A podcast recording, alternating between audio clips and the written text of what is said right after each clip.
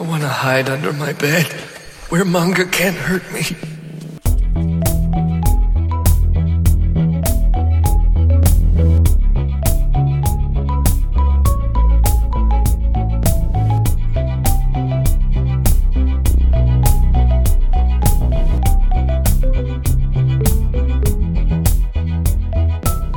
Hello and welcome to our Weeb There Yet, an exploration in education and anime. I'm your anime idiot, Patrick Dugan.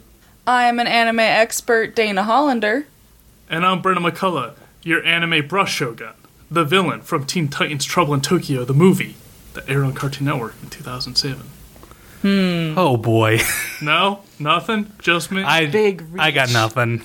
I, I got nothing for you on this. What- Ev- every week you get more specific and more insular. I'm just locked in here in my tiny nerd cave, and there's only so many things I can understand outside of it.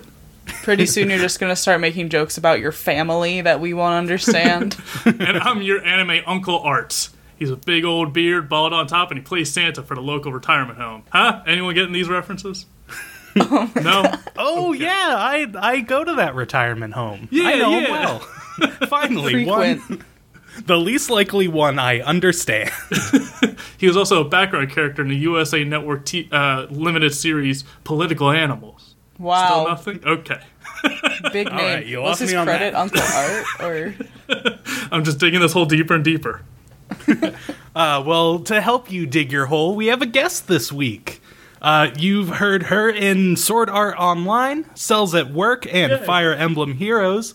We have Maureen Price. Hey y'all! Hello, thank you for joining us. Of course, this is a a nice um, break from the Groundhog Day that is life now.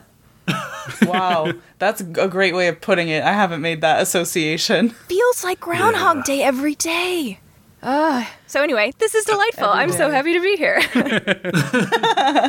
Happy we can uh, help at least one person through this crisis. Me in my closet. yes. Perfect. Uh, so yeah, uh, you picked this show for this week. Uh, what what are we watching? This week, we watched Barakamon, which is probably my favorite slice of life anime series ever. So, you know, that's a big deal. Because I love slice of life. Uh, it's, yeah, it's definitely my favorite slice of life. And I thought it would be an especially good time for this show because it is so wholesome and funny and lovely and just perfect. That's why I picked it. General good time. Just good vibes all around. Feel good entertainment. I think we need that right now. Yeah, no. uh, uh, every week, I beg our listeners to bring us good stuff. Uh, Brendan has not followed that Well, uh, instruction, but uh, You beg I'm, the I'm glad someone is You beg the listeners, not me. fair. Now, I know a lot of Digimon, but I'm not familiar with Barakamon. Is this No. a new Digimon? No? Slightly different. See, that was my thing. When I heard this title, I was like, oh, this will be like a Pokemon or a Digimon. But like looking it up, it's like, oh, okay, never mind. this is something else. the name is not what you would expect for the show. It's like hmm, uh, Barakamon, and then you watch it like, oh, I would not that I wouldn't pair those two in my head. Yeah. Yeah. Do we know what it translates Yes. to? Yes. So I looked it up because I never thought about it, and they don't really address it in the show. It's not like you know they talk about the why the title is you know, um, but apparently I think it translates to energetic one, which I guess is referencing the character Naru. Because she's definitely the energetic one. I think that's that's what I got. That's what I got. So that's my best guess. Gotcha. Ah. Interesting. It's not as simple as a show like High Haikyuu, which translates to volleyball. Yeah. It's about volleyball. You know, the volleyball show. it's that fine. one. That's what everyone's going to call it, so we're just going to head you off at the pass. Pretty much. Uh, so, yeah, uh, uh, Brendan and Dana, have you seen this? Have you heard about this at all? No. I haven't watched it, but after uh, finding out the name, I looked it up and I recognized a lot of like the screenshots. It's it kind of reminds me of um, uh, Nietzsche. Uh, what was the other one we watched? Nichijou, uh, where there's a lot of like memes that came out of it, or a lot of just reaction shots from it. So I recognize the characters, but I haven't actually watched it myself. Yeah, I had never I had never heard of this one either. I think it came out or the dub maybe 2014 or 2015, so it's not that old. Um, and I had never heard of it and uh, my friend uh, Jalen Cassell, who is also an anime industry guy, uh, he turned me on to this, and um, yeah, he was explaining it to me. I was like, okay, it's a guy goes to an island, okay, and then I ended up watching it, and oh my god, it's just so good. So I'm so glad that he introduced me to this because I have watched this. I mean, it's 12 episodes, so you can kind of sit down and watch it all, you know, in a day. I have watched this series so many times over the last couple of years. it's like chicken soup for the soul for me. So I it, it's got high rewatchability factor for me at least. Uh, it's just a nice cleansing I- mental palate. Yeah, exactly. It's just it's good to watch when you're not feeling great. like right now. Well, good. yeah. Exactly. And I did just look it up. Uh, the original series in Japan aired 2014, and the dub came out 2016. So Gotcha. yes, Yeah, so it's fairly recent. yeah, still still fresh. Mm-hmm. Uh, so yeah, we're gonna watch the first three episodes. Hey. Everyone, get get, on it. island time, baby! I already am with Animal Crossing. Hell yeah!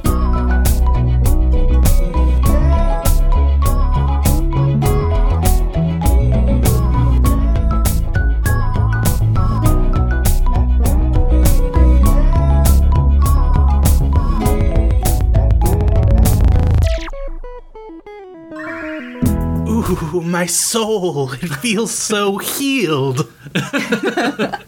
I feel clean. nice cool compress on a hot summer day at the beach. Mm. I'm I I hit the perfect temperature. I'm not too warm. I'm not too cold. I'm perfectly comfortable from watching anime. What? What happened? So weird. It's definitely not one of my picks. nope. So, Uh, so yeah, this this is just so delightful, so good, so fun. Mm-hmm. You're welcome. Thank you. Like I made Winner. the show, like I wrote it and you know directed it myself. You're welcome for this, guys. Conceived, written, produced, acted. You did all of the voices. just every character. so dynamic. Japanese. I mean, I'm nothing if not versatile. All right, let's get into it. Episode one. We open with just a large brush, just like a real big brush, uh, painting. Uh, and it, well, I thought it was painting at first. Uh, it turns out the guy's just doing calligraphy uh, on a very large canvas. And he's just kind of in this like manic state of like laughing and throwing the brush all over it, ink spraying everywhere. And uh, he- as he falls over and like looks up at the ceiling, we get a flashback of a time where he was at a, I guess, a conference or a presentation for his calligraphy. Yeah, it's like an art exhibition, like a contest. Oh, okay. And we see uh, him presenting some of his calligraphy work, and this old guy just struts up and just starts tearing into him, just laying it on real thick, and just kind of chastising it, saying it's kind of like soulless, and there's no real heart to the piece, and seems very by the book and uh, textbook, and just really laying into it. And uh, we see the, our main character uh, standing back and kind of taking the hits hard and holding it back. And at a certain point, she was like, "You know, no, I don't need this," and just knocks this dude the hell out. Just lays into Punches an old man with a cane Yeah. in the face. And he throws his shoe at him, which just, you know, ouch. A little salt in the wound there. It's rough. It's rough. yeah. I mean, we've all we've all been to Thanksgiving dinner. This happens sometimes, so like, we we get it. But the man, And- he's he says something. Um, one of one of the reasons why I love the show so much is because I went to school for visual art, and so I've been through a lot of critiques. Like cr- going to critiques is just something that you constantly do in art school, mm-hmm. and sometimes people are really brutal. and you kind of just have to sit there and take it. It's just part of the deal. Mm. And he, the the critic says something at one point. He says, I think I hang on, I think I wrote it down. It was like, we all face the wall of mediocrity sometimes, and I just went. Oh God, that's like that's worse than saying it just straight up sucks because at least if it Yeah. sucks, like you you just went full in and it sucked, but you know what? You you did it. But like mediocrity, that's just a special kind of pain when you hear that from a critic. So, yeah. But Handa, our our our main guy here, oh man, he's he's chaotic. He's got some chaotic Yeah, you energy. couldn't take Ooh. this. I was gonna say, I was like, isn't this like part of it? Like you're saying in, in a visual art like principle practice? Like, come on, dude. Uh, yeah, it's it's always tough, especially because yeah, if it's something's bad, it's like a movie. Like you can lay into it and be like, ah, this is real. It's Cats the movie, but like when it's just nothing. Hey, Cats nothing is perfect. Cats, Cats is great. Oh, I can't lie to our audience like that. Uh, anyway, we cut back to and we see Handa uh, at an airport, kind of looking, waiting for his ride, and uh, that's when it cuts to the opening. And uh, I was surprised by this opening because we we get like a good uh, kind of standard anime, anime opening where we're seeing like the uh, ensemble cast of characters and stuff, but it was also intercut with different scenes of like the watercolor of uh, Yeah. him doing the calligraphy and stuff Love it. and that caught me off guard, and I was very surprised. It, it was uh, very reminiscent for me for of uh, Yuri on Ice, where it's just like, ooh, Oh This is- yeah, yeah, yeah. that's when I was like, Yeah. oh, this show's going somewhere. I love the opening and closing sequences for this show. I think they're so beautiful. I love that combination of the watercolor and the ink drawings, like being animated. I, I think that's so mm-hmm. beautiful. And I love both the songs too.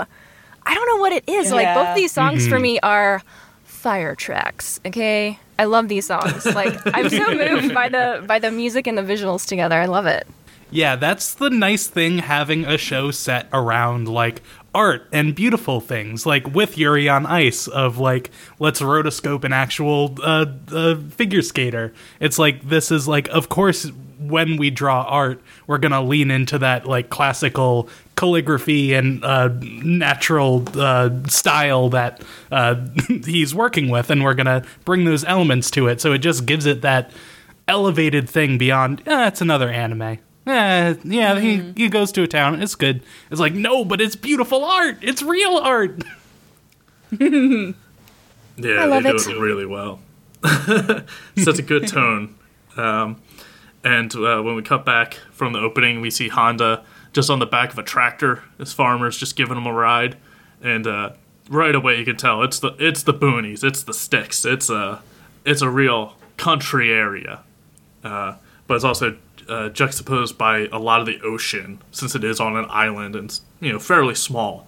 So beach all around, cut with the you know natural simplicity of a farming country life. It's like ooh, this is a good mindset.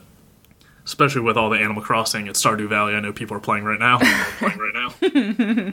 I was curious about because I had never looked up like where exactly this was supposed to be set, and so I did a little bit of digging, and it's set on the Goto Islands, um, which are off the coast of Kyushu, so like way, way, way, way, way, way down south in Japan. Um, so, and I found out that the person who who wrote Barakamon, uh, that's where she's from. So this is a case of Oh. writing what you that. know. Yeah. So this is like where she grew up. So that's yeah, why like it's Silver like Spoon. yes, yeah. It's close to home because it is. and uh, so we get Handa arriving at his place, and right as he gets there, he sees the delivery guy dropping off his uh, all of his stuff that he had shipped there to the island. And uh, right as he gets there, he's like, "All right, here, you know, sign the paper." So like, "All right, thanks. You'll help me like unload and move it on." He's like, "Nope, see ya." And the delivery guy just runs off. and I mean, to be fair, it's not his job, so. Yeah. But right as he leaves, Handa meets the village leader, and uh, he gives him a few tips around the island, and he shows him around the house that he's now going to be living in. And uh, right as he opens up the door uh, to his new place, he sees like some snacks and like some sodas and stuff like on the ground. He's like, "What the? I thought you said this place was like abandoned, like no one lived here." He's like, "No, no one does." And uh, as he says that, we see like two. Uh, I, th- I thought they were high schoolers. I think they're middle school, actually. Yeah. Uh, two young two young girls run behind the village elder, like kind of sneaking out the back, like "Shh, don't tell them we were here." Uh, so we quickly find out, like any good abandoned lot, it's a squatting zone for teenagers, which I can relate to deeply. Ah, you damn kids and your rock and roll music. Hey, no one's living here. Why not we just hang out, trash the place? But like the village chief, who I kept calling Tom Nook, uh, he he doesn't. I he's so interesting because he doesn't care. oh, he's just totally like- in on it with them. Yeah. Yeah, Like when the girls are running, they're trying to get away and they're running behind, he's like looking out the corner of his eye at them, like, yeah, go, go, go. Yeah, totally in on I it. got you. he's not a narc. He knows. No, he's not a narc at all. And as we see him showing around the house, we see like it's it's a pretty rustic, you know, dated uh, house. So like the shower to get heat, you have to like put wood under the water and then like, crank it and stuff. So there's a lot of old fashioned stuff where it's like, yeah, you're not gonna get your uh, comfortable city life here, city boy. And as he's walking around, we see a mice, uh, mouse like jump out and like land on Handa's face. He starts freaking out a bit. He's just like, God, this place. All right, well, let me see if there's anything else in these like cabinets and stuff under the sink. And as he opens up the cabinet, it's just like a little girl sitting there. And he just freaks him the hell out. Because fair, if you're not expecting a small child in your house, it would be freaky. Why, she's always been here. She comes with the house. She's tethered to the home. she can't leave. she died here 70 years ago. It's such a good entrance for that character, too. I love that. Yeah. Yeah, the more we find out about her, it's like, oh yeah, that makes sense why she's in there. she does what she wants. Yeah, she's a force of nature. No one controls her. Naru does what Naru wants. and uh, she jumps out and starts talking to him and yeah we find out this is her secret base and uh, like the two middle school girls we saw earlier she just kind of hangs out in this place all the time I love that uh, she immediately assumes, because of his clothes and his haircut, that he's in a boy band. And she calls him Boy Band Boy. yeah, yeah. That's amazing. he's all fancy he's got to be something special he's got to be celebrity and Villager's like no he's you know he's not he's not in a boy band you know he's kind of too old and we see like even though Handa's insulted by being called uh, a boy band member he's even more insulted by saying he's too old to be one like it's a double edged insult yeah, because he's like 23. he's supposed to be like 23 years old. It's yeah He's just jaded. Dugan and I were talking a little bit before we started recording of like, oh, he's very young still. like, Yeah, I thought I- he was like, if I hadn't paid attention to to 'cause- that, because they at, at some point in the show they mention his age, and if I hadn't been paying attention to that, I would have been like, he's in his 30s, because from Yeah. from one mm-hmm. 30 something to mm-hmm. another, Handa has very 30s energy. I get it. I relate to him. I relate. Didn't you know all artists have old souls? and by old, I mean uh. 30. I was gonna say, ages not even old, you mean? Just tired. It's just tired energy. Yeah, he's so worn no down. And uh, as Hon- Handa's uh, setting up and moving all the stuff aside and setting up his calligraphy table and tools, uh, we see that uh, Naru sneak- sneaks back in. And she's like, "Oh wow, what's going on over here?" And he's like, "Get out of here!" and throwing her out like really like Looney Tune style, dramatically. And uh, while he's doing, while we're getting this little scene, uh, we get a flashback of him remembering all the stuff people were saying about him after he punched out. Turns out the director of the exhibition, so it wasn't just like some random old guy. It was like, oh, it was like a professional bigwig. Like he really shot himself in the foot here. And That was Banksy. the Banksy. and uh, we see Handa, you know, kind of gets fed up, and he's like, "All right, I can't work. I gotta take a little break." He goes to get a drink, and when he opens the door, he sees Naru there, but he also sees the village leader there as well, just like eating like snacks, and it's those. Uh, what is it? Bugles, where they're like little cone shapes, and they have them on their fingers. and it's just like uh, and I think uh, Naruto's thing was like, oh yeah, you got to eat them all like a bunch at once. And the village leader's like, oh, when you're my age, you got to take them one at a time. You got to slow it down. It's like, why are you encouraging her? I love that. like he's, you know, the the island council leader or whatever, and he's sitting on the floor of the kitchen with this child who's not his in this No. new man's house, like eating bugles.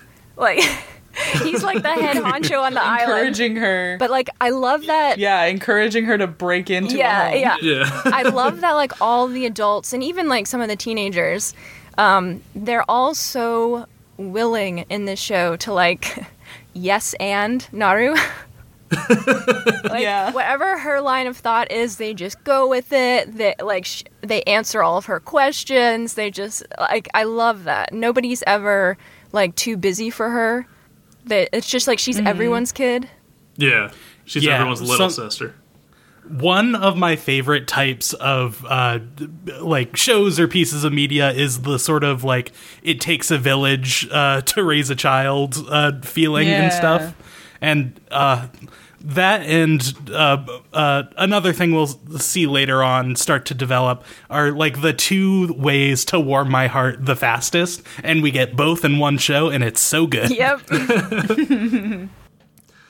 So Handa's like freaked out. He's like, "What are you both?" He throws both of them out. Like we see the door open and both just fly out. Um, he's like, "All right, now that they're gone, I can get back to work." He goes to sit down. He sees Naru. Like, "Oh, hey, your calligraphy tools are cool. You, you, you draw really well, or you write really well. Like, oh, it's kind of like a textbook." He's like, "He's like, why do you keep showing up?" She's like, "Oh, come on, like you know you love me." And uh, as he's yelling, he's trying to figure out like he's like, "Oh, come on, I know about all about you, uh, Miss Kotoishi, which is her last name."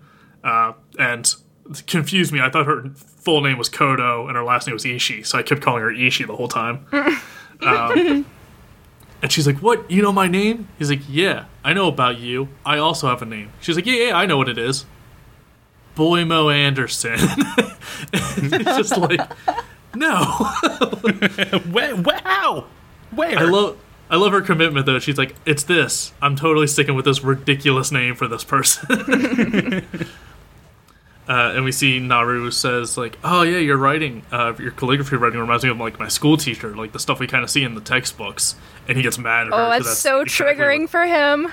that's exactly what the director said. He's like, "This is a very textbook calligraphy. Like it's you know very like soulless. Like there's no personality to it." And uh, Handa gets mad and starts yelling at her and gets her to leave. And uh, this is around when he uh, he remembers uh, telling his friend. I, well, I think this is his friend, or is that like a manager? He talks to him about business stuff. later. Yeah, it's his manager, but they're also friends. Okay.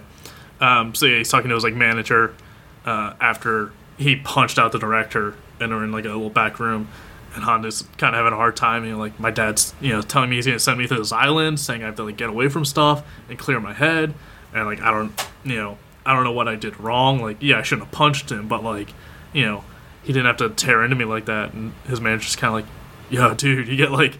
That's part of the job. It sucks, but like you can't be just swinging punches at people left and right. Did no one teach you being an artist is 90% rejection? Yeah.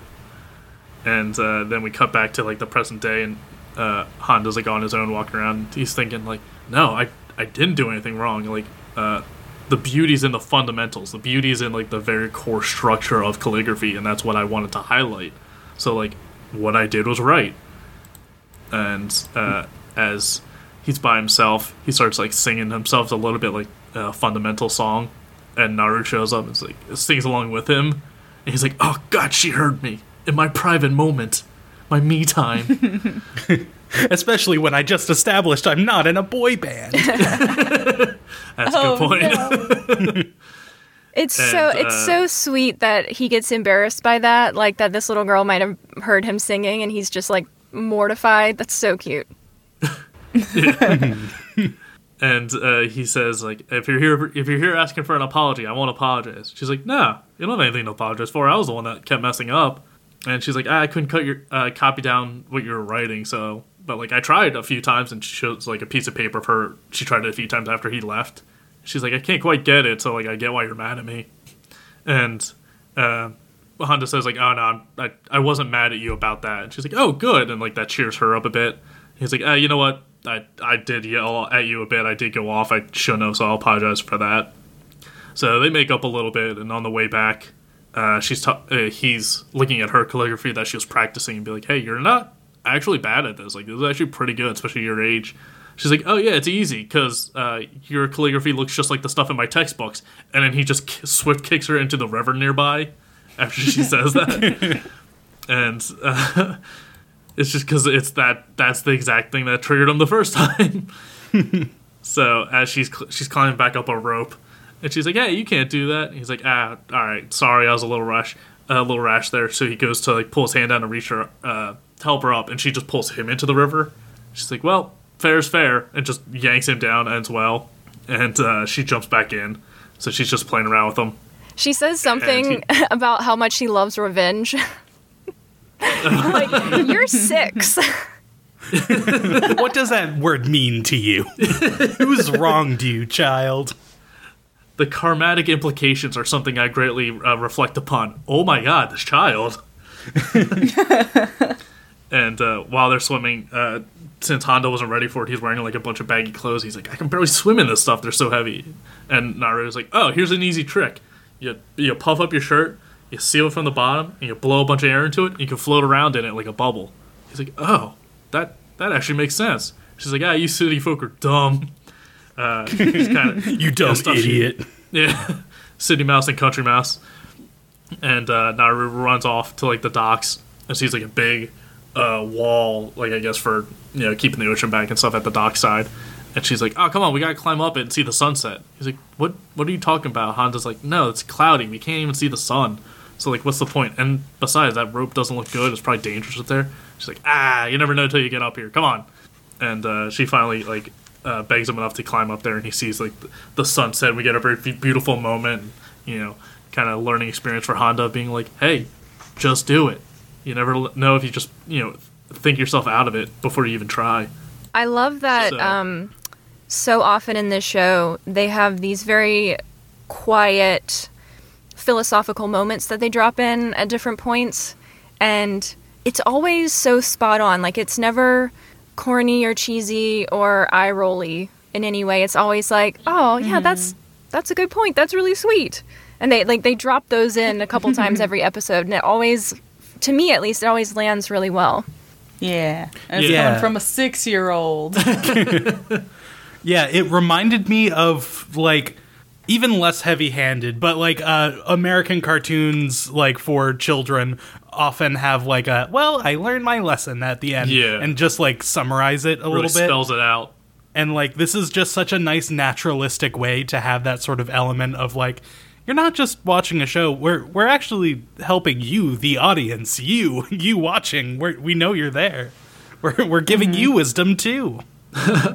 Yeah, it always feels very natural when when they drop that in in the show. Um, it never feels forced, Yeah. yeah. and that's hard to do. It's- Yeah, something else impressive. and I think especially with this isolated island like lifestyle where you can have it like you know the life lessons of like well we don't have anything else around here we have to learn it ourselves. So like it comes early at like an early age so it explains why such a young child can have this. Um, especially when they go back we see uh, the old farmer that gave Handa rides there. He's like oh come on we were about to unpack without you. He's like what? And we find out that's Naru's grandfather. So she's clearly getting a lot of wisdom from him and uh, as they come back, they see like the whole village is basically there around Handa's house. I mean, like, all right, come on, let's help you unpack. We gotta go.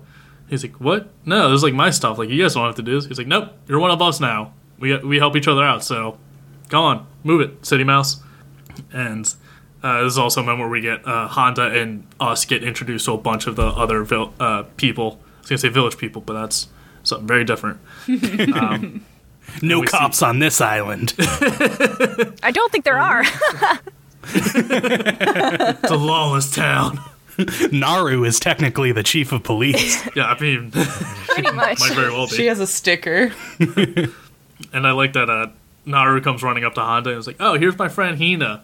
And it's like, "Oh, uh, nice to meet you, Hina." It's a young girl, Naru's age, and she starts crying. She's like, "Oh, sorry, I didn't mean to." It's like, "Oh no, she's shy." It's like, "Oh, well, it's a pleasure to meet you. She starts crying more. She's like, ah, oh no, like, and everything Handa does just makes her cry. And he's like, I don't know how to deal with this kid or this other. She kid cries that's just because she's shy. Oh, let me compliment her. She cries when she's happy. Oh no, Yeah. stop. He's like, oh, these Me. two, these two. He's like, these two kids are driving me nuts already, and I just met them. and then it's at that moment we just hear a kid yell off camera, "Butt stab," and just rams his fingers up Handa's ass. so It's so random. kids are high energy and chaotic as hell. and uh, Nars, uh, and then we get like a little montage of everyone helping uh, Handa move in and unpacking and stuff. And uh, once everyone's gone, we see Handa suits up, gets in his calligraphy gear, and just starts inking away. And this is the scene we open the episode on of him just being like really mantic and just going to town. And uh, when he's done, he falls back and uh, takes a sigh of relief and answer, uh, gets a phone call. He answers it, and it's Kawafuji, who's his manager, Kawafuji. and Kawafuji, and uh, he's saying like, "Oh yeah, it's you know, island life's going all right so far. I think my dad might have been onto something by like getting away. I think it's already kind of clearing up my head." And uh, tell the director I'm sorry. I'm not gonna say it to myself to him, not yet at least. And uh, says like, "Yeah, I think I think I'll manage out here pretty well." And we uh, pan out and see a shot of uh, the calligraphy he's doing. It says ease, comfort, relief, and then we get the ending which is awesome. Live, which laugh, is love. the anime equivalent. and Is uh, that how the series ends? He makes the first live, laugh, love sign. he makes all of his money on that. Uh, and uh, yeah, then we get the ending sequence, which is uh, pretty much just all the watercolor from the opening sequence. Like it's just all in that style, but then it's all um, like warm red, yellow, and orange colors, like the sunset. So it's very beautiful. Very pretty. And then we get a, a post credit scene of just the village leader coming by with some food for Handa as he's in that manic state while he's inking everything and like laughing at himself. And the village leader's just like, I'm just gonna leave this out here on the doorstep and walk away. so yeah, that's episode one. Very good. Uh, in episode two, uh, we start off. Um, it's kind of like a little flashback, but kind of just an inner monologue thoughts thing of a kid being told he's getting bad grades and he puts in no effort. Um, and it is uh, the Tom Nook guy's son. His name is Hiroshi. Um, and he's a ne'er do well, and you can tell by the fact that he has blonde hair. Yep. Real quick though, he says like I'm not getting bad grades, but they're not good enough, and he's getting like A's and B's, and like what? How is that not good enough? I see a plus next to that letter, son. Then it's not good enough. Not good enough. Ugh, That's all I. Um, and he kind of like snaps out of his thoughts and and his parents are there and they kind of tell him that he's a screw up um but like in a friendly parental way um and then they ask him to take some noodles to handa um and he's like how can you be making food for a stranger when your son is in the time of a crisis and then his mom punches him like elbows in the face. We've got the uh, the violent mother trope happening here. she's very passionate. She she like goes into this monologue about uh, how her husband like isn't what he she thought he was or something like that, and how uh, Handa has awakened her womanly fire. she has this whole monologue where it's like in the background it's like you know pinks and yellows and the in a Yeah, yeah. beach scene and she's just like Yes. it's basically like a thirst monologue She's got like supermarket romance novel level of thirst for Handa. oh, the city boy has come to the country. It's my time. He's gonna sweep me off my feet. she's like it's reawakened me as a woman and she's saying it in But I was front And they're both just sitting there in front of her husband and son like it's Yeah. totally normal Yeah, yeah. She's com- complaining about them to them. Mom, no um, being horny at dinner. Mom, please. Um, and then we see Handa, and he can't get a grip on his writing. He came here to focus on his calligraphy. Um, but that one big piece he did was in the heat of the moment, and he can't like replicate it. And he is shaken out of concentration by Naru. Uh, and he's like, Do you have to come every day? And she's like, Yes, I'm your commuter wife. And he's like, That's no, that's No. Child. Do no. not call yourself that. I like how he says, "I don't Um, know what that is, but I know it's she shouldn't be calling herself that." Uh, and then uh, she had brought the uh, the two older girls, the middle school girls.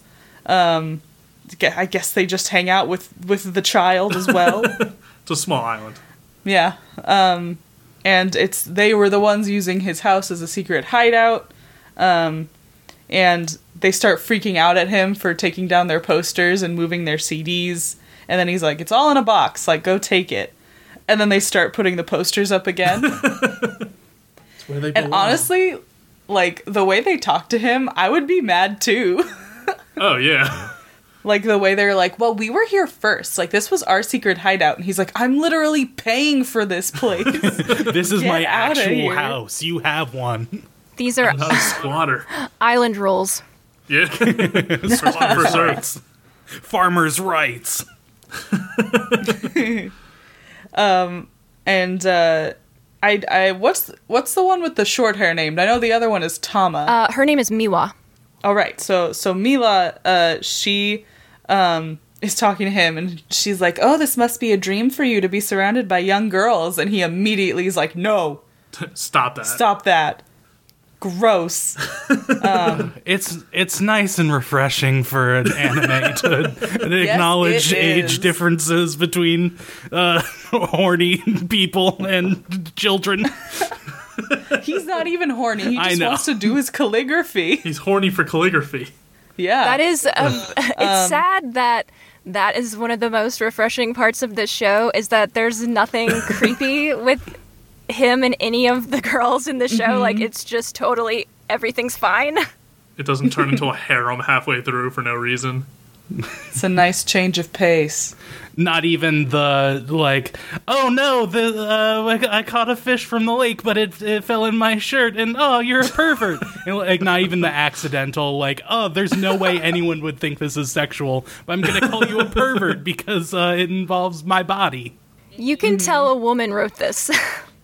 like it's not at all surprising to me that a woman wrote this. Stunning. Um, and then he thinks about it and he's like, You must be the ones that are like teaching Naru to say naughty things. You shouldn't do that. Like, watch what you say around her. And then uh, Mila is kind of just like, Oh, well, like, it's not our fault. She just repeats what she hears. And then he's like, That's what I'm saying. Yeah, be careful what Um, you say. And it cuts to Yeah. and we um, get like, like it cuts to all these little uh, these little bits of her saying inappropriate things and not understanding what she's saying it's like i think there's one cut where she's like i can't wait to lie down and have some pillow talk and then she's like this miso this miso soup's getting me all hot and heavy hot and heavy. oh, so funny. Um, and uh, they're looking at his calligraphy, and they find one that he's doing for a restaurant, and then. Uh, Tama like is like taking up his writing tools, and she just writes "loser" on a piece of paper. um, and Mila is like, "Oh, you're really good at that. I bet it's because you wanted to be a manga artist." Wow, doing calligraphy is like much easier than it seems. And he's like, "Huh? "No!" And he gets all Please no. fired up. And he also writes "loser," but in uh, calligraphy. and they think it looks cool, and they're like, "Oh yeah, we have like homework, like penmanship homework that we have to do." Over the summer, maybe you could do it for us because you're so talented. And then he gets all cocky and he's like, of course I'll do that for you because I'm so gifted. and then they're like, great, we'll be back tomorrow. And then they leave. God, blowing so uh, much smoke and- up his ass he looked like a chimney. Yeah.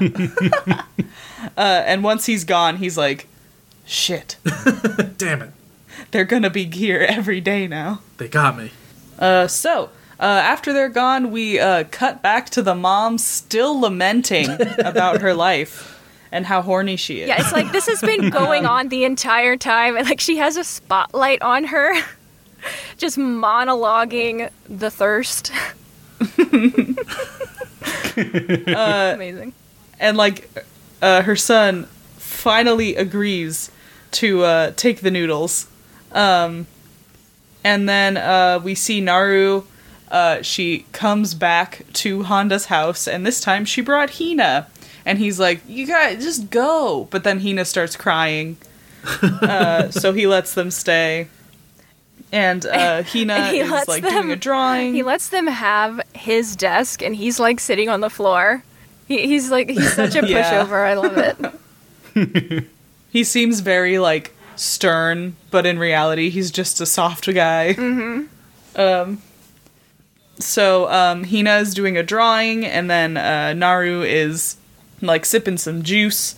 Uh, and then Naru sees a mosquito, and she kind of like follows it around the room, and it lands on uh, Handa's face, and she knocks over his ink, and sh- and he's like, "Ah, what the heck?" And then she slaps him to kill the mosquito. Um, and then he's like, he starts tying her up, and he's like, "That'll keep you still." And then Mila comes back, and she's like, "Gross," and he's like, "No." Oh yeah, because in the Stop. in the scene before, uh, for some reason Naru sees like some of the work that he's doing, and she says like S and M, and I don't know if she's like I don't know where she gets that from. Like what make like obviously does she doesn't know what that means, but like why she would make that connection. Yeah. And he's like, no, what are you talking about? It's just for a regular restaurant. Don't say that. And she's running around the house like S and M Club, S and M Club. and so then when we Yeah, cut I- back to it, and he's like just infuriated, like up. trying to tie these kids up. The older girls come back and like S and M. He's like, no, don't say that.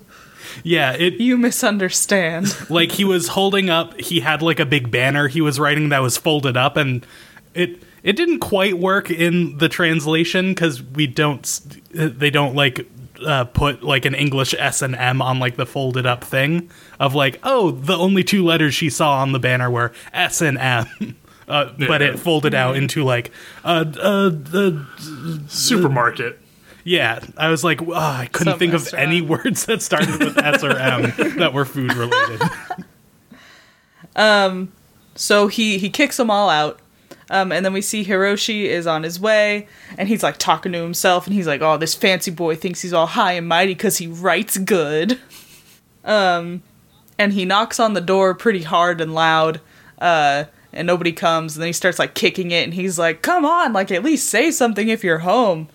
Uh, and then Handa answers the door, but he's so weak because he hasn't eaten anything all day. Um, and he leans over Hiroshi's shoulder and he barfs. and it's like gold glistening, or it's like pixelated Like or something. Sparkles.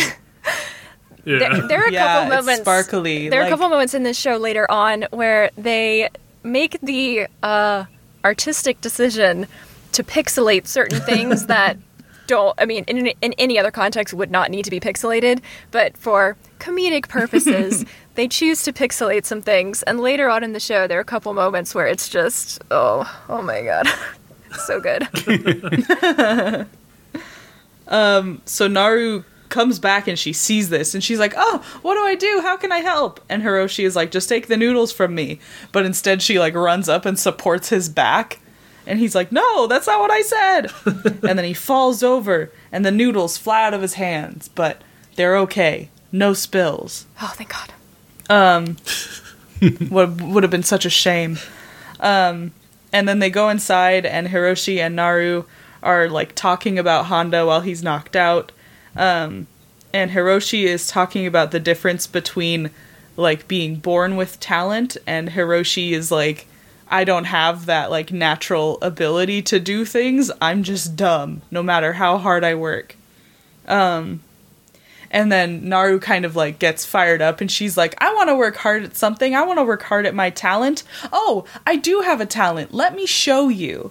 Um, so she goes into a room nearby and it has like just a bunch of Handa's uh, writing projects all around the room. It's Um, got and like she- serial killer vibes.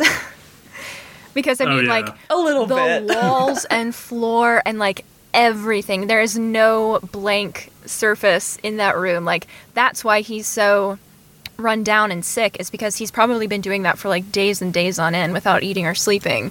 And Yeah. yeah, so and Hiroshi sees into that room and he's like, "Oh my god, like oh, so he actually does work really really hard." I guess, you know, cuz they they get into that that conversation that you're just talking about, Dana, like the difference between mm-hmm. talent being innate or developed.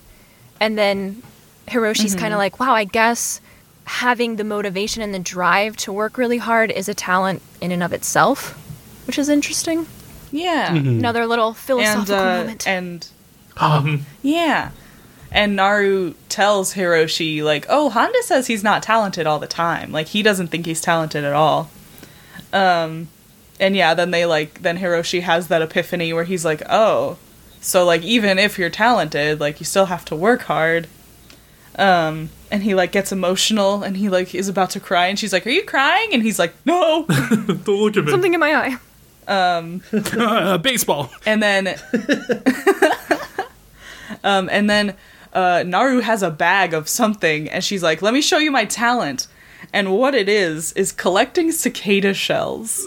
She just has a bunch of crusty cicada shells and she's like i'm the only one who does it and i have a bunch of them and i'm really good at doing this so like that's my talent right?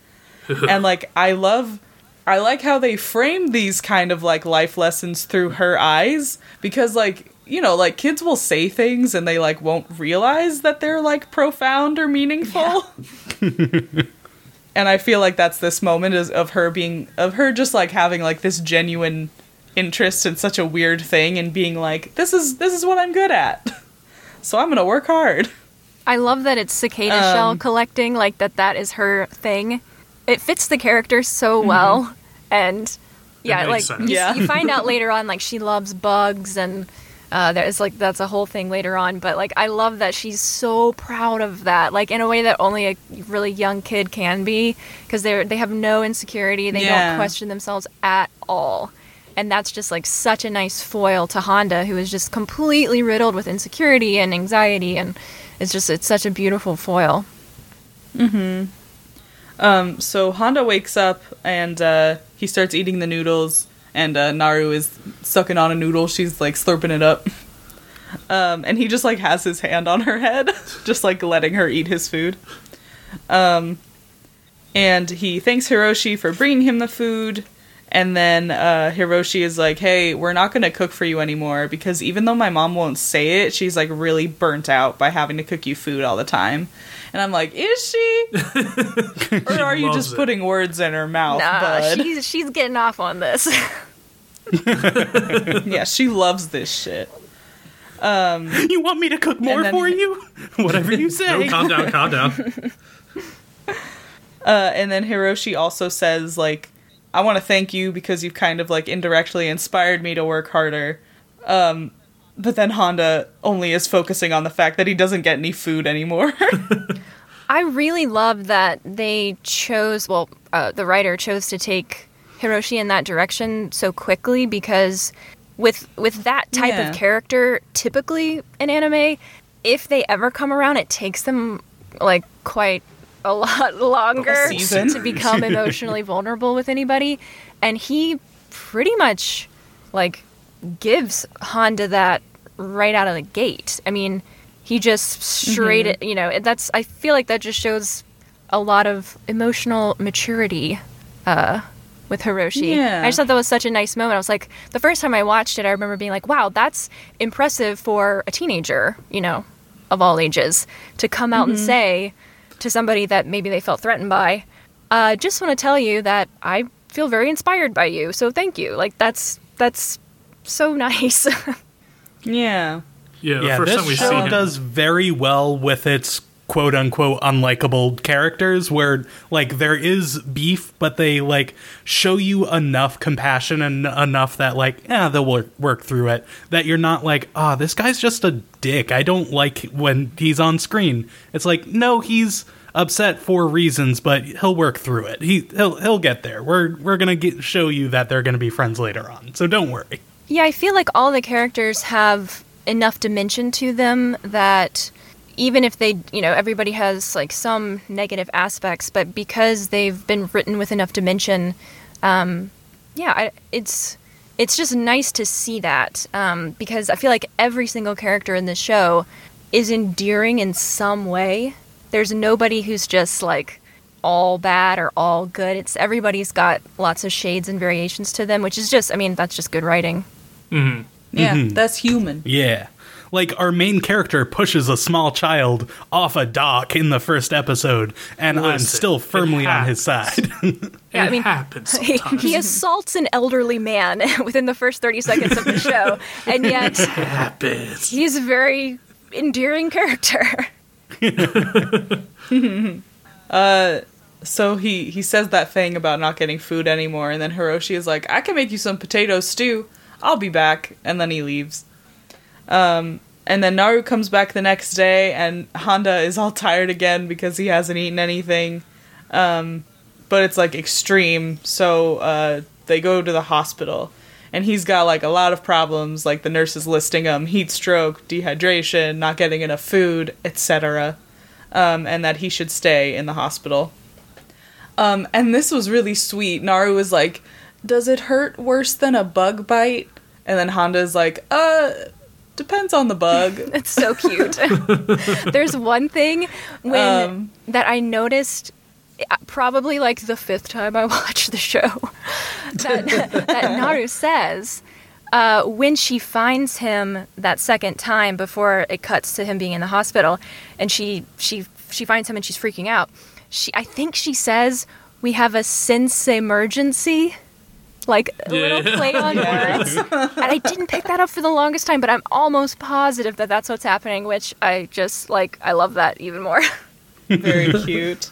Um, and uh, Tom Nook and his wife are there, um, and they're like, "Oh, we'll go grab some essentials from your house." Uh, and then uh, the wife is like, "Oh, uh, she, the nurse is gonna take very good care of you, and I know she's cute, but like, don't get any ideas. She's a married woman." And he's like, "Oh no, like I would never." And then the nurse gets mad. Oh, her? I would never try and make a move on her. She's like, "What? Why not? Am I good enough?" hey, What's wrong? what? Got something to say, big man?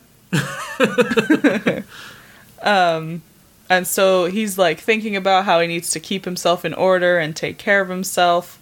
And Naru is still there. She's just like playing with a little race car like on on the side of his bed and like walking around the room playing with it and he's like, "Why don't you leave?" I think he says something Um, like, "Look, I know the hospital's a blast and all, but like, could you please get out?" yeah. um and then uh Tama and Mila are there to visit. Um and they kind of talk for a little bit and then one of them notices that his IV drip is almost empty and they just all start freaking out and there's like a ton of commotion and they're like, "Naru, find the nurse button, like find the call button." And she's like, "I don't know where it is." Um but then the nurse comes back and she's like, "It was nothing to worry about. Just like calm down. His fever's gone up a bit. Uh, we could give you a suppository. And then he's just like, no, do not put anything up my butt. he says something like, "Not those masochistic pleasures" or something like. that.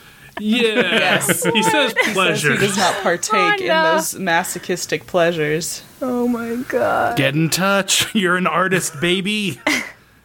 Come on, dude. Because when he says it, it's like a suppository, and he gets scared and like jumps back from the nurse a bit. But then at the same time, Tama says a suppository as well, and she's kind of leaning forward a bit and like blushing a little. she's like, "Oh, We're gonna He's find some terrified. She's things intrigued. out we about learn Tama. why. yeah." We find out. Yeah. more. But so he starts freaking out and he's like, no, no, no. Uh, I had to do that once when I was little and it got me so nervous that I threw up. And like, even just thinking about it makes me nauseous. I don't want to do it. So the nurse doesn't, uh, and she leaves, and she tells Tama and Mila not to stress him out. Um, and then they find Naru hiding under the bed, holding on to the call button, and they're like, "It's okay, like you can come out now." And she's like, "No, I can't let him die." It's so sweet. Um, and then, yeah, and then the girls are like, "Well, no, like he's fine now." The nurse says he's fine, and then she's like, "No, you don't understand. There are ghosts in this hospital, and they might hurt Handa." Um, and it's just something her grandpa told her to freak her out. Uh, but Handa hears that and like gets spooked. Like he's like, "I don't really believe in ghosts, but also now I'm spooked." like now that's in Now my I'm head. scared. I don't think I'm gonna be thinking about it while I'm alone in this hospital all night. Thanks, Naru. I'm the one who has to stay here. Could you not? I like I like how Naru says like if there's a ghost in this hospital and he meets a ghost and then I meet one and then if I meet a ghost, the kids at school might think I'm cool. Like so she's Yeah, kind of she's not that scared. she just wants to meet a ghost. This Yeah. is terrifying, but the street cred. Oh, The shrink red. And then uh, Tama and Mila are like, just take the butt stuff. just calm down. Um, and then Hiroshi gets there to give him his stuff, and uh, Handa looks through the bag and he's like, "Where are my Where are my calligraphy tools?" And Hiroshi's like, "No, you're here because you were stressing out about that. I'm not going to give you those." And then they start arguing, and Tama and Mila are both just standing there awkwardly, and they're like, "Should we Should we go? should we go? Is that okay? Um, so um, he uh, sees them out, um, and then he's walking down the hallway back to his room, and he sees an old man, and the old man says that he's staying in the room next to his, um, and he apologizes for the commotion, and he's like, "Oh no, it's fine, but you know, you should take care of yourself." Because now you have friends, so you should take care of yourself not only for your own sake, but for their sake too. Uh, and then um, Handa goes back to his room and he envisions a new piece of calligraphy. And he needs his tools. He needs to write. And he's like standing on his hospital Yeah, bed. he's like ready to paint And then the on nurse the hospital in. bed sheets. You can see it in his eyes. He's ready to just like paint on the yeah. bed. I thought he was going to. if he could, he would. Um, and the nurse comes in and she's like, "What are you doing? Sit down, lay down." And he's like, "No, you don't understand." I'm And then he faints again from working himself up too much. Well, I, Uh, and then it's the next day.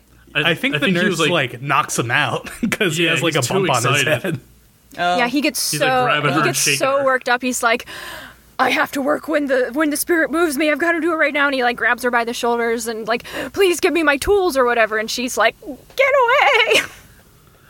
Later, she says like, I don't want to see you again. I don't need the strength of my marriage being tested. Like every woman in this town is so hot for hot Handa. bothered. But so uh, Naru and uh, you know them, the couple, the village elder couple, um, they come to get him, and he can leave. Um, and that's when the nurse is like, "Take your medicine. I don't want to see you back here." Um, and then he's like, "Oh, I met a really nice guy last night. I want to say goodbye to him." And then he goes in the room, but it's full of empty beds. and he's like to the nurse, he's like, "Hey, uh, what happened to the old guy staying in there?" And she's like, mm, "There was no one staying in there. You're actually the only guy in this wing right now." Dun, And then dun, he faints again because he saw a ghost. very friendly ghost. And that's episode two. yeah, I wouldn't be upset if I met a ghost and it was nice like that. I wouldn't. I don't know. I wouldn't be freaked no out. complaints for me. I'd be like, "Yeah, ghosts are chill. I'll invite them into your house. Why are we? why are we excluding these chill party friends?" Yeah. As soon as we saw the old guy walking away and the end of the hallway was just this glowing purple aura, I was like, oh, he's dead. Yeah. Like, that's super a ghost. That guy's dead. Uh, so yeah, we pick up in episode three. Uh, Naru is uh, flexing and showing off her uh, reading skills. she has so a chocolate bar. It's so So good. good. Like, because it immediately, like, I think the first frame of this episode is a tight, tight shot just- on Naru's face, but it's not the Naru that we have grown to love. It, it I mean, she kind of looks like He-Man.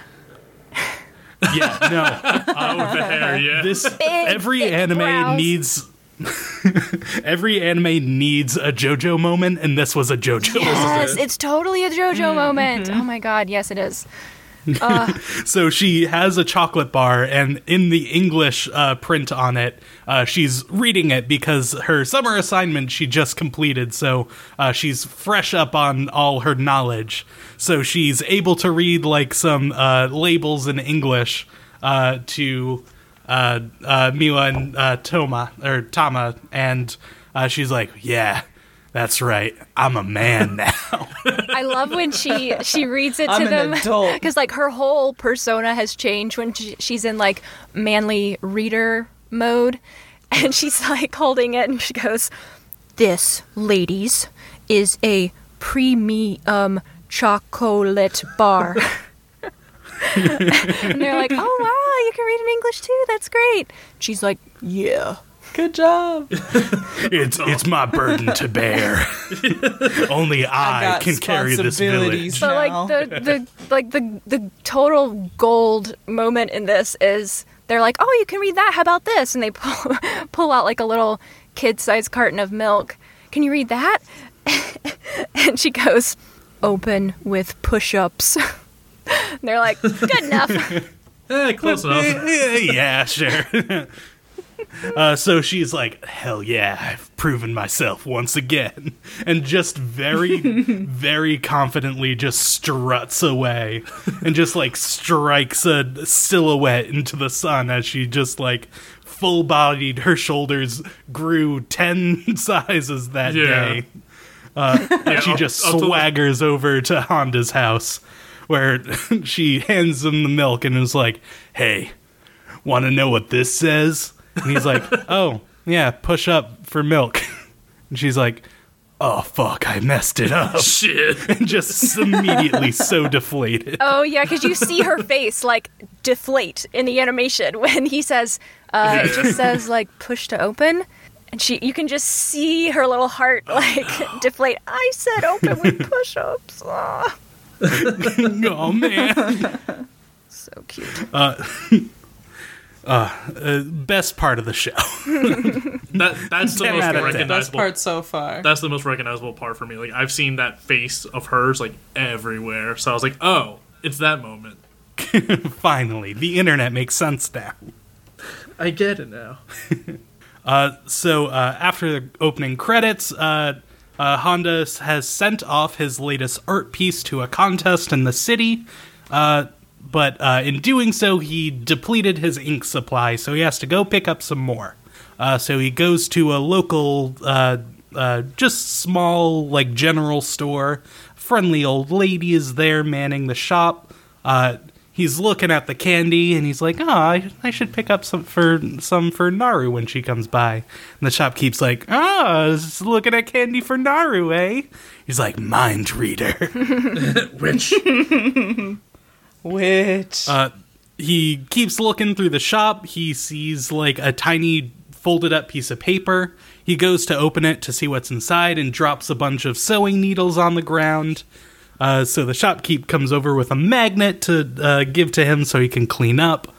Uh, so he's apologizing, finally, sort of establishing that he he's sort of getting it. He can be friendly to the village folk. He's he's a part of the community now.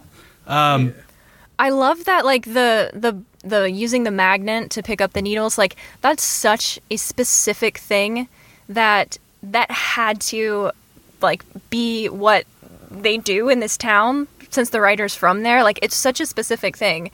And I, I also love how we see all of these like quirky little traditions that the island has. Um, that's the kind of stuff where it's like writing what you know 100% it's like you can't like mm-hmm. just make that up. It's it's so specific and Yeah. so personal.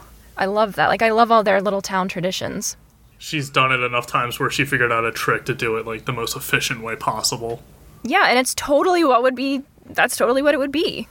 and helpful for the person watching as well because i'm like "Oh, yeah that is a good idea why don't i have a magnet on the string for stuff like that uh, so another old lady comes in and uh, being out in farmland she's speaking with a very thick local dialect, just uh, like purely colloquial uh, uh, verbiage and slang. So Oh, she uh, says she comes. like yeah, when she comes in, she says like it's harder than a June. It's harder. Blah, I can't even say it. It's hotter than a June bride out there, y'all.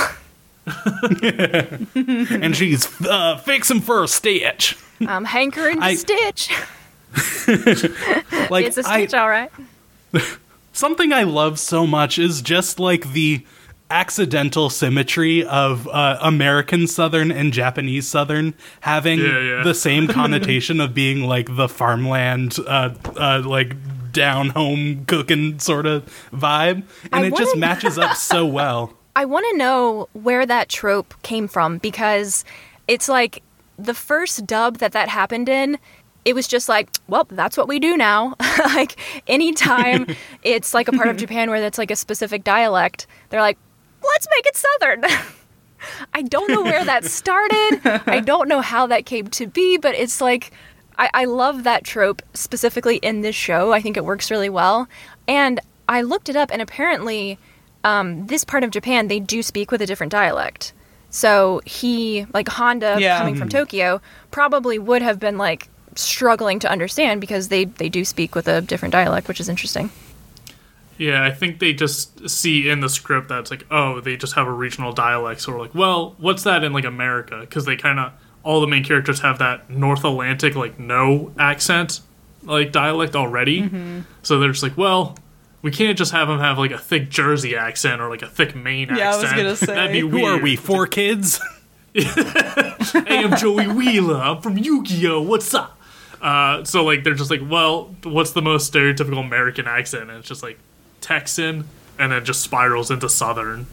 Yeah, it's just like what is what does rural sound like? let's just go Yeah, southern. yeah. Like let's keep it simple. Everybody's southern.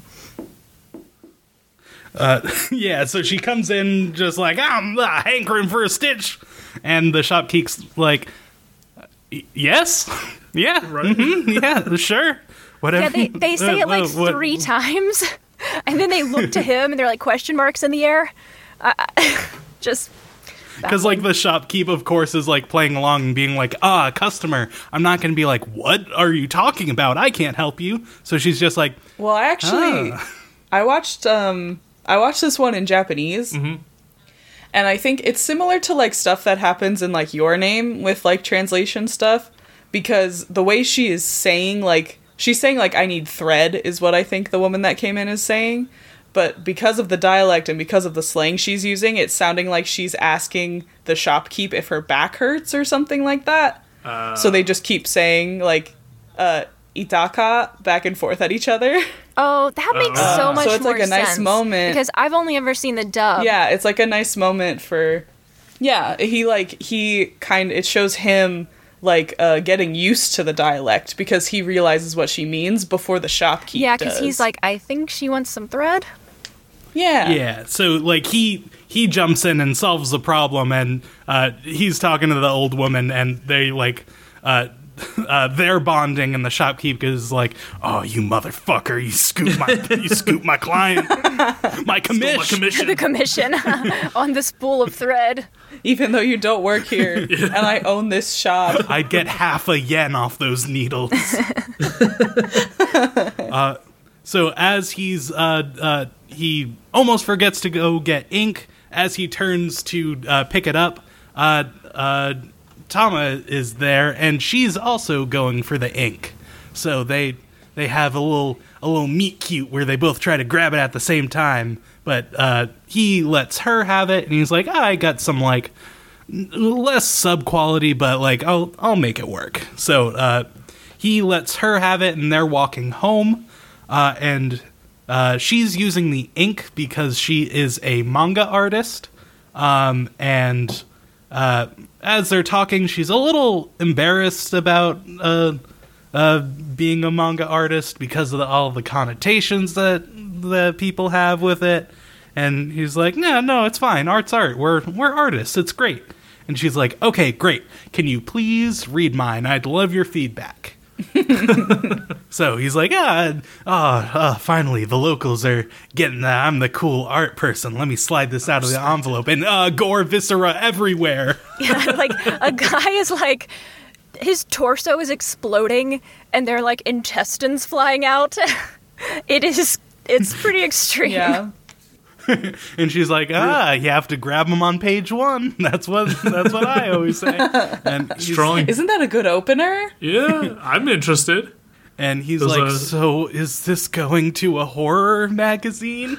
And she's like, no, and just has a very intense freak out of like, uh, uh, just because I'm a woman, I get put into these boxes, and I'm tired of all these just like friendship small stories. I want real art. We need those this gritty viscera. This is redefining the genre, and just like this very intense freak out as she's like, okay, you're gonna read all of my work and let me know you don't skip a single page.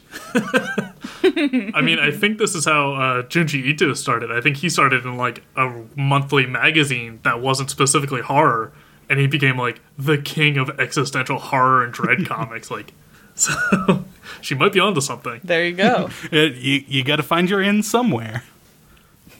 uh, so uh, they part ways. He goes home and he's dreading the stack of manga that he got assigned for homework because he did a nice thing.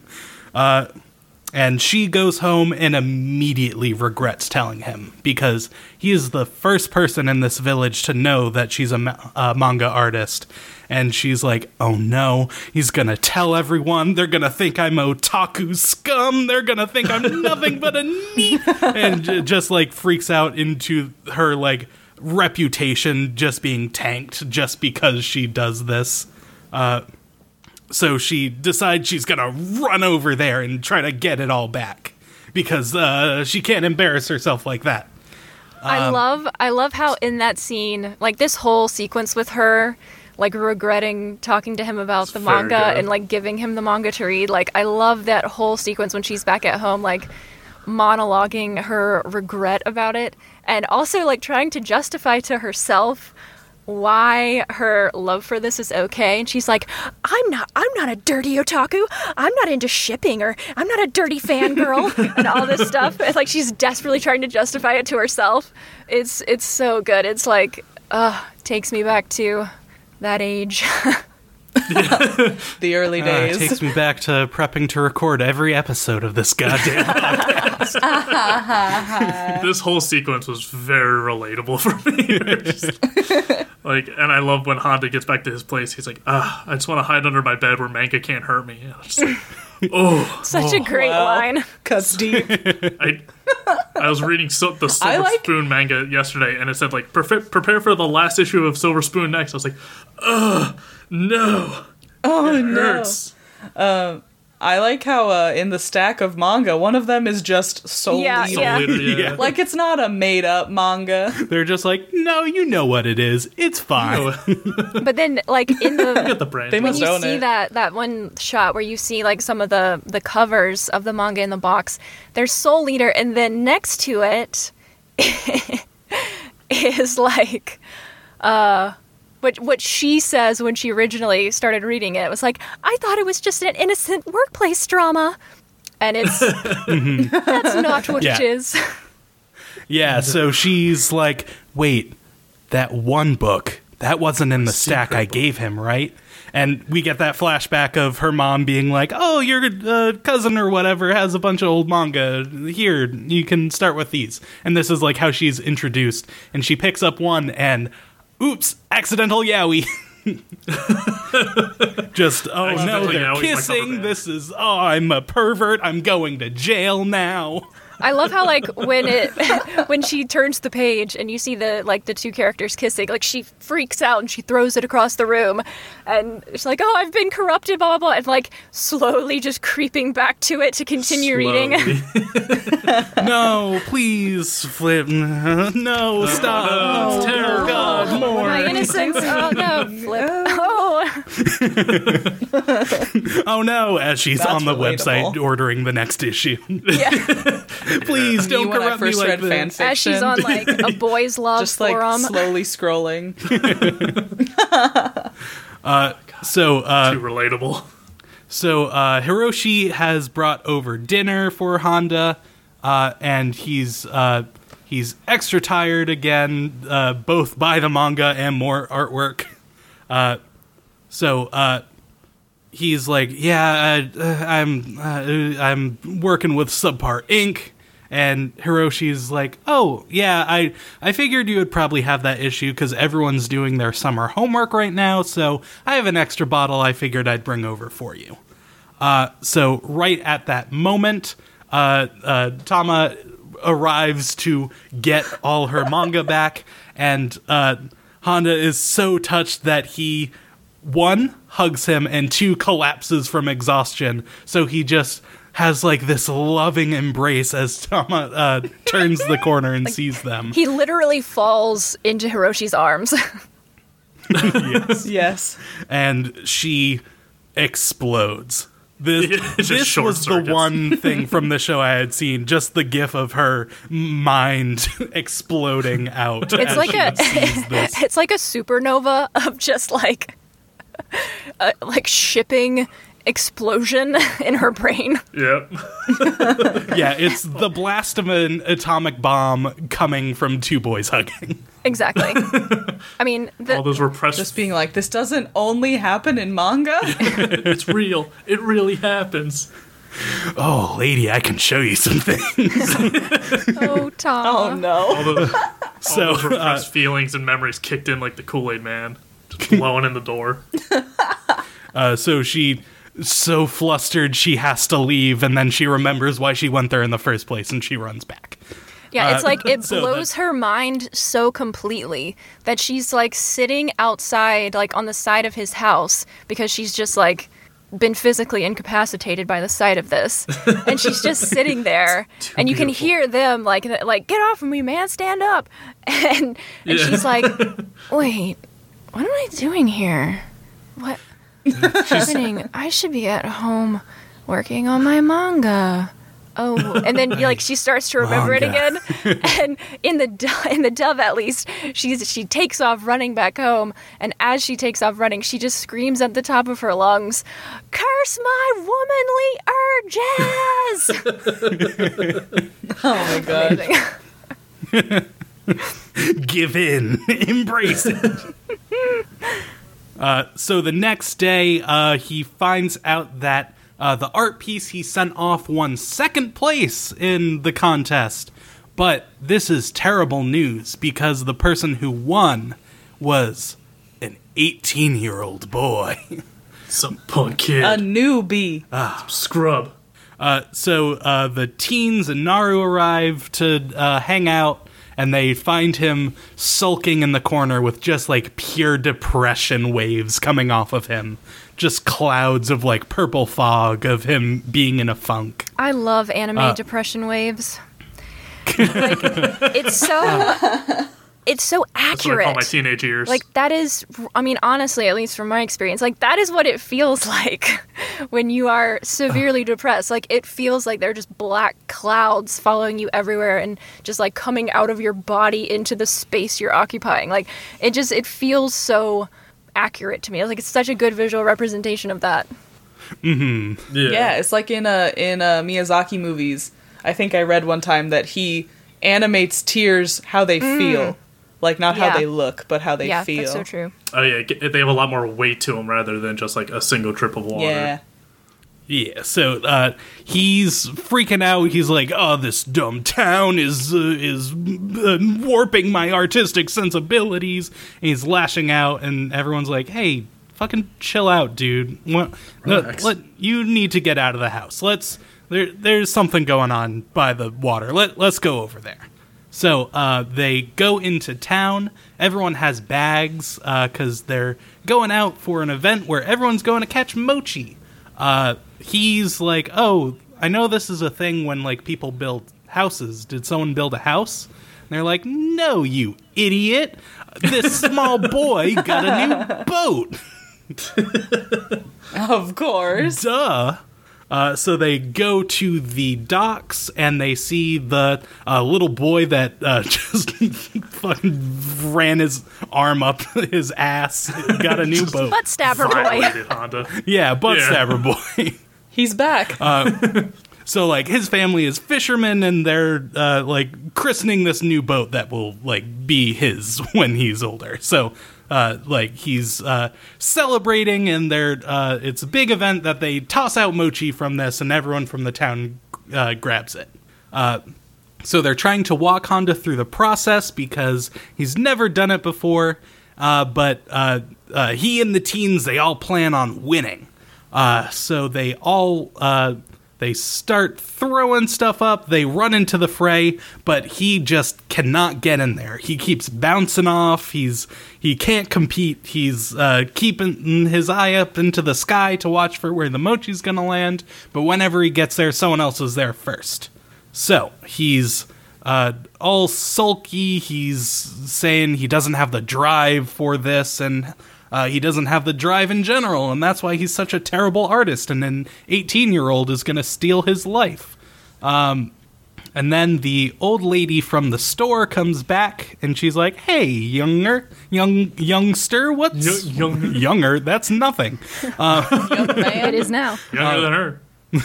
finally uh, we uh, he's like yeah i i just can't get the hang of this i'm i'm gonna be a quitter uh, so she's like hey no you you dumb idiot you just have to change your perspective while your while your eyes up in the sky you're not seeing all the treasures that are falling to the ground that everyone's missing uh, so uh, we get a big life lesson that uh, you can't try to compete with people. You got to seize the opportunities that present themselves to you.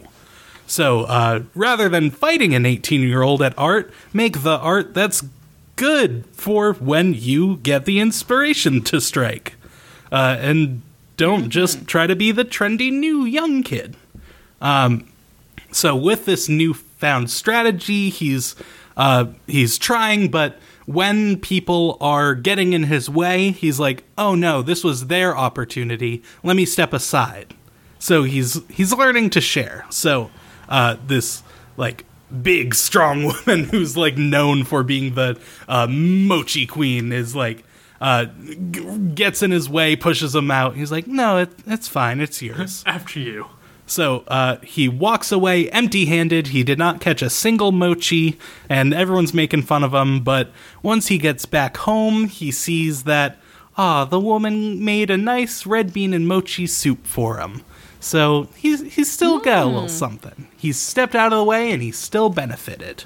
Everybody's using their talents and strengths to the best of their ability, and everybody's coming together. Yeah, it's such a nice little moment. A community. uh, yeah, and that's episode three. Uh, we also get a post-credit scene of them fishing for crawfish, and Naru's freaking out because she's like, "Oh no, don't kill them!" Aw. I thought that was a really good moment because it was like one of those moments of like kids realizing like, yeah, meat is from an animal. Because she's like, oh, we're fishing for crawfish. It's like, and then the teacher tries to use them as bait. She's like, no, you can't use them as bait. It's like, oh yeah, we'll get bigger fish. She's like, oh, well, bigger fish. Well, we, then yeah, we should do that. He's like, all right, how do you use them for bait? She, he rips a claw off. She's like, no. So it's like, yeah, he got. It was like this harsh lesson, but it's like I remember vividly as a kid, like learning that same thing. But and I love the- uh, the the guy that's in the post credit sequence who we met earlier. I think in the first episode, he is the head Yeah. teacher on the island, and I love we only ever see him chain smoking. Uh-huh. He's like the yeah, only the teacher Handa is like, I can't. I can't believe this guy's a teacher because he's always chain smoking. Here he's like in like a, tank a cut off shorts. shorts. and a tank top, and he's just like, "Hey, you kids fishing? Me too." yeah, he's chain smoking, in charge like of all the fishing on the side of the road. like, mm. Hello, local kids. hey, it's me. I'm gonna teach you math. he kind of sounds like that too. Whoo boy. But yeah, those are our episodes. Yay! Excellent. So, Dugan, are we there yet? Oh, Did you enjoy it? hell yeah! uh, this is just unsurprised. uh, such a good show. I I mentioned it earlier. The the two like most heartwarming pieces of media for me are the "It takes a village to raise a child" narrative, and also the gruff father figure who uh, softens because of a small, innocent, pure child. And we get both in Yes. one show, and it's so wholesome and so delightful and genuinely funny, and the dub's good. There's just n- n- I, there's no aspect of this that I disliked. Same. Wow. High praise. Maureen, you really did it. well, you know, I was like, when Patrick reached out to me, I was like, oh, okay, let me think of some shows. And of course, I thought of like some of the projects that I have worked on, but you guys had covered a lot of those because they're good shows. I'm biased, but they're good shows. um, so I was like, what's what would be good to talk about and have people watch right now? And I thought, it's got to be Barakamon because it's just so wholesome Yeah. and pure and sweet and feel good and just like what it's what it's what we all need. Yeah, I would I would love ev- to like eventually have actors do shows with us that they've been in, but I especially love when when they get to bring shows that they just enjoy. I love hearing people talk about it. Like we just had Brian on to do Natsume's Book of Friends and just listening to him talk about it Oh, is like yeah. that's part of the delight Yeah. for me. I love it. Yeah, I mean, I, I totally agree. Like some, it's Love it's hear fun people- to talk about projects that you've that you've worked on, um, but it's it says something more. I think sometimes when it's something that you had absolutely nothing to do with, you just freaking love it. Which is the case for this because I had nothing Yeah, to do with this show. Because sometimes when you book a job, it's like, okay, this is fun, but like, uh, it, it's job. fine. But like when you're bringing stuff you actually love, it's like, okay, no, I can talk about this for hours. Yeah, and then when you're in something you actually love, that's Ooh. it's a double whammy. Ah, That's chef the kiss. magic. That was cells at work for me all over. That's the dream. Excellent. All right. Well, Well, thank you so much for joining us and bringing such a delightful show. Thank you for having me, and thank you for being on board to uh, to watch and discuss this one. I think it was very timely. Yes, yeah. I. I'll probably be Definitely finishing it by the needed end of this. this weekend. And if Uh, you so, haven't, uh, if you keep keep watching it, but beyond the first three, because like it just it gets so much better. I know it's like it's already so good, but it just keeps getting better, and there's so many uh, wonderful, wonderful moments in every single episode, and so many laughs and so many ahs. So keep keep watching. I've said this many times before, but I think I'm gonna. the energy between like episodes one and two just skyrocketed so fast that it kind of caught me off guard. But like, as soon as you see Naru, just the super detailed man face, I was like, I'm in. I'm in, I'm in for the long haul. it. It's like, yep, you caught me. You got me. I was I now was, that I was messaging Patrick. I was like, "Yeah, in episode, uh, I think it's, I think it's the next episode. I think it's four.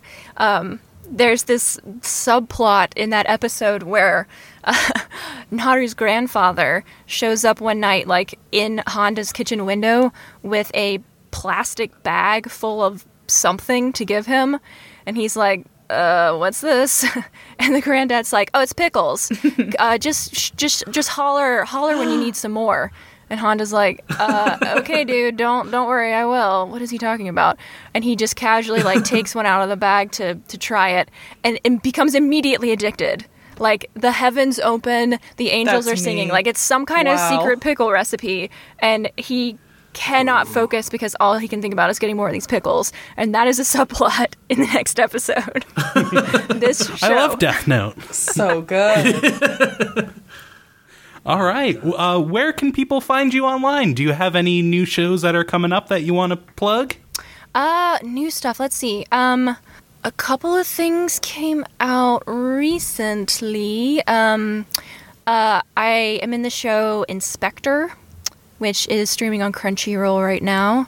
Um, and I'm in the the end of uh, the most recent uh, Gundam series, which is streaming on YouTube. Interestingly enough.